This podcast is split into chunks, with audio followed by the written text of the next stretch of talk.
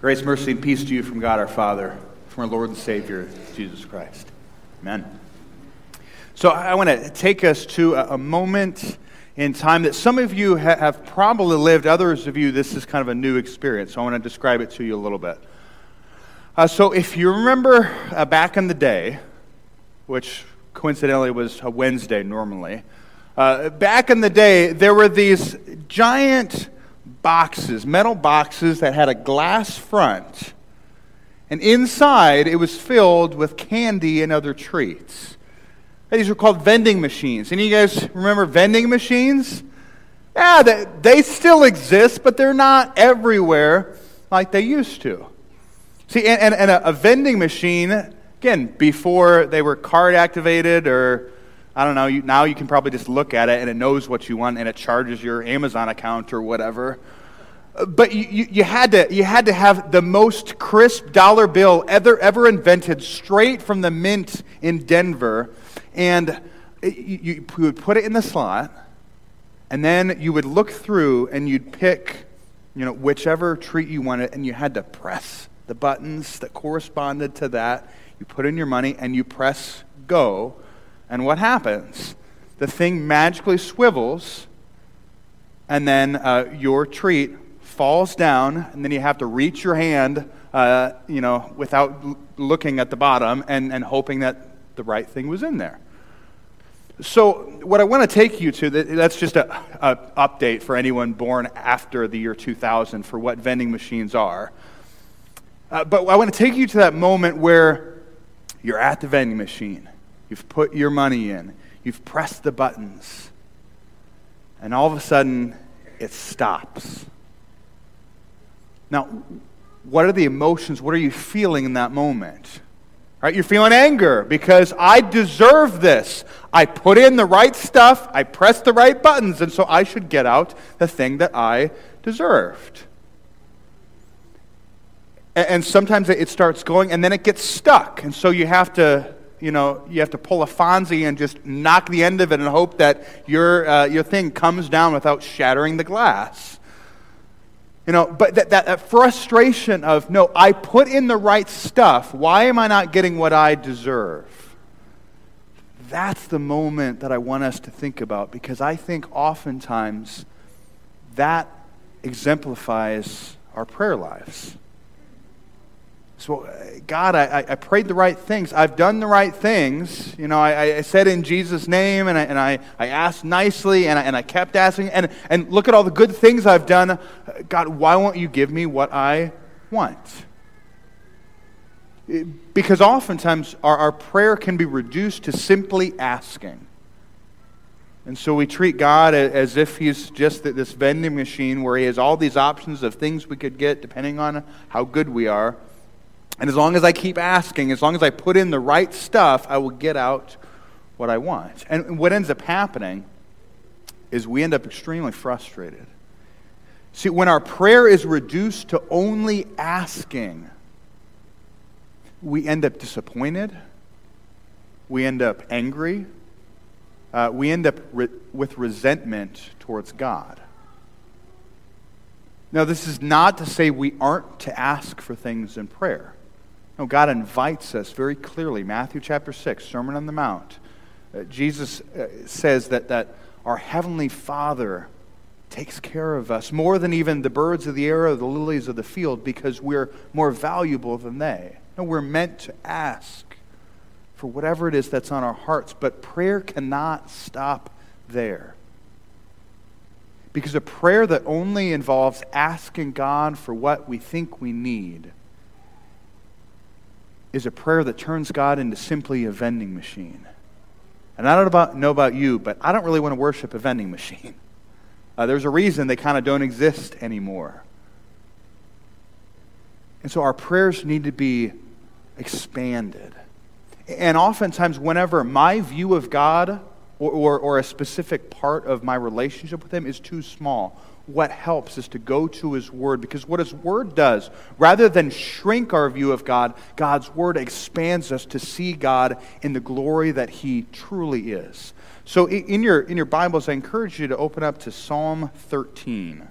Uh, you can use the, the Pew Bible in front of you, or if you've got uh, access to the word in some other form, uh, Psalm 13.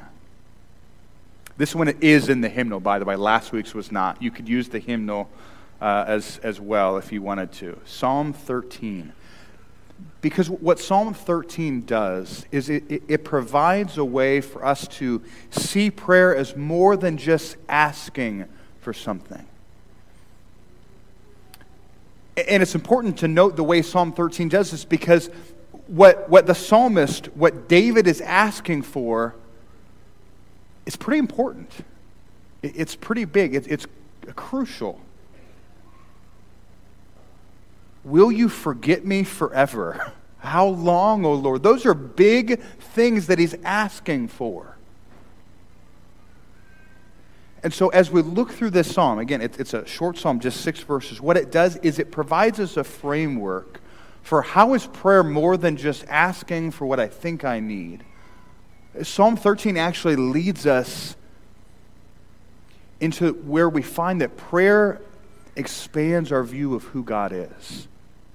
Because here's the thing when, when, we're frustrated, when we're angry, when whatever it is we're asking for, we're convinced this is what will satisfy me. What we need God to do is to zoom us out from that narrow image of saying, I can ask for that, but ultimately, that's not nearly as large in my life as how I think it is.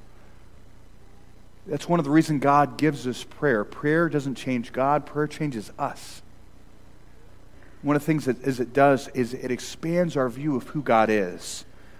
So notice uh, verse 1 the psalm, the prayer, this form of prayer begins uh, by addressing God.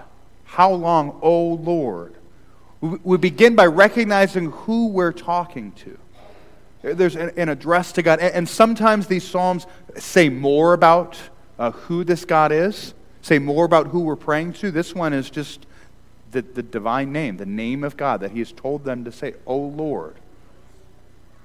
And then there is a, a complaint uh, or a, a, charge, oftentimes, that is brought against, uh, against God. Again, we talked about this last week that God can handle it. the issue is that we can't. And so, David, instead of holding on to this, he brings out this, uh, this charge, this complaint. How long, O Lord? Will you forget me forever? How long will you hide your face from me? How long must I take counsel in my soul and have sorrow in my heart all the day? How long shall my enemy be exalted over me? David takes his circumstances and he brings it before the Lord. The next part of the prayer, where, where this moves us to, is he asks.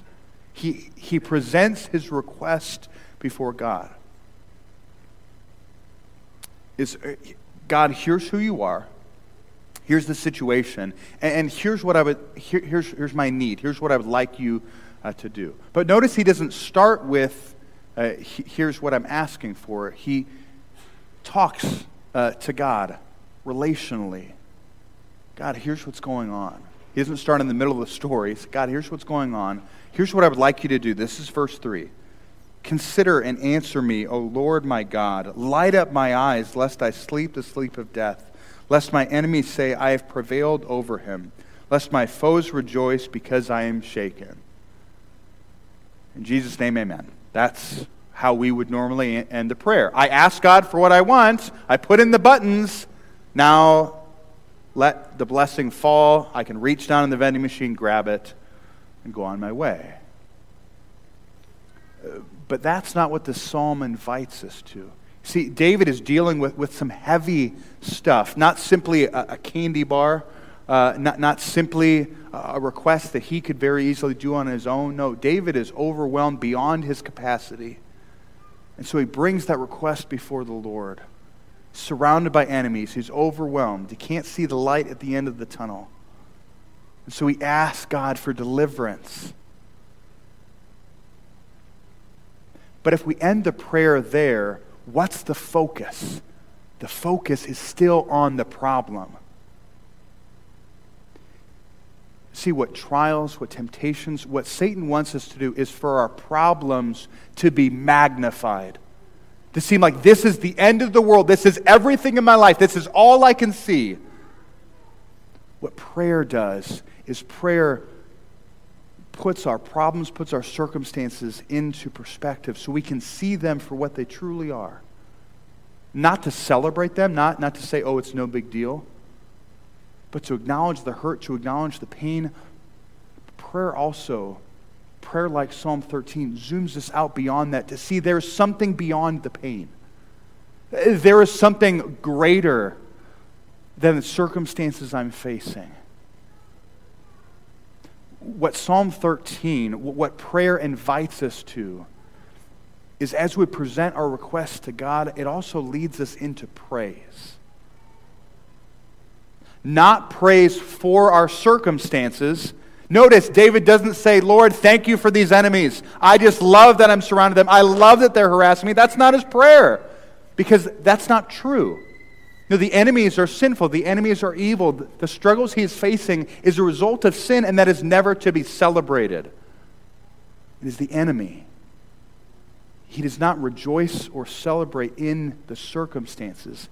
No, he rejoices in the Lord. See, here's how the psalm ends. But I have trusted in your steadfast love. My heart shall rejoice in your salvation. I will sing to the Lord because he has dealt bountifully with me. See, and this is the opportunity that we have, particularly as New Testament Christians, as those who live after the death and resurrection of Jesus. In the midst of whatever we're asking for, we are also invited to praise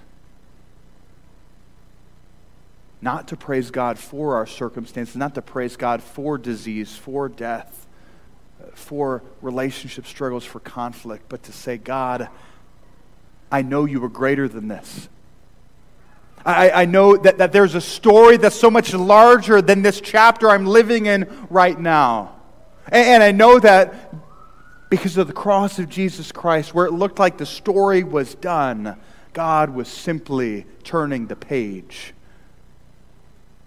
bringing forgiveness where there was sin, bringing new life where there was death, bringing hope where there was despair. See, that's what God has done for you. And, and that's why our prayer is invited to turn into, into praise praise of a God who is bigger than our circumstances, a God who is faithful even when we are not, a God who overcomes even when we can't see the way out. That's what gives us joy. That's why Paul says in Philippians 4 rejoice in the Lord always. Not rejoice in your circumstances, rejoice in your struggles, rejoice in the Lord because he is greater. He is worthy of praise. Reminded of a time I was uh, at, at a church event and I wasn't doing anything. It's kind of a weird feeling uh, for, for a church worker. I was, I was at the seminary and I was at a Christmas concert that my fieldwork church was putting on. And so I was, I was uh, sitting in the back, uh, one, of, one of the back rows, uh, like a good Lutheran, apparently. Uh, no, it's because everything else was, was full. And uh, the, the, Christmas program was, was going on, and the choir starts singing this song entitled, Is He Worthy? That's the question that the song is asking. Is He worthy? And, at one point, the, choral director invites us all to stand. And I, noticed the gentleman that's sitting in front of me I kind of I saw him struggle on his way in. He was having mobility problems, but I, I noticed uh, something. He was too proud to ask for help. And so when the conductor asked us to, to stand up, I saw him kind of struggling. He was pushing on the pew in front of him, and I wanted to, to reach out to help him, but I knew that that was a bad idea. I didn't want to hurt his pride. I didn't want to insult someone that I didn't know, particularly in the church. And so he, he began to, to get up. And he, he eventually, he was leaning on the, on the pew in front of him, but he was fully standing. And at this time, the words of the song is getting towards the title Is He Worthy? Is He worthy of all honor and blessing and glory and praise? And the music crescendos and the choir sings, He is.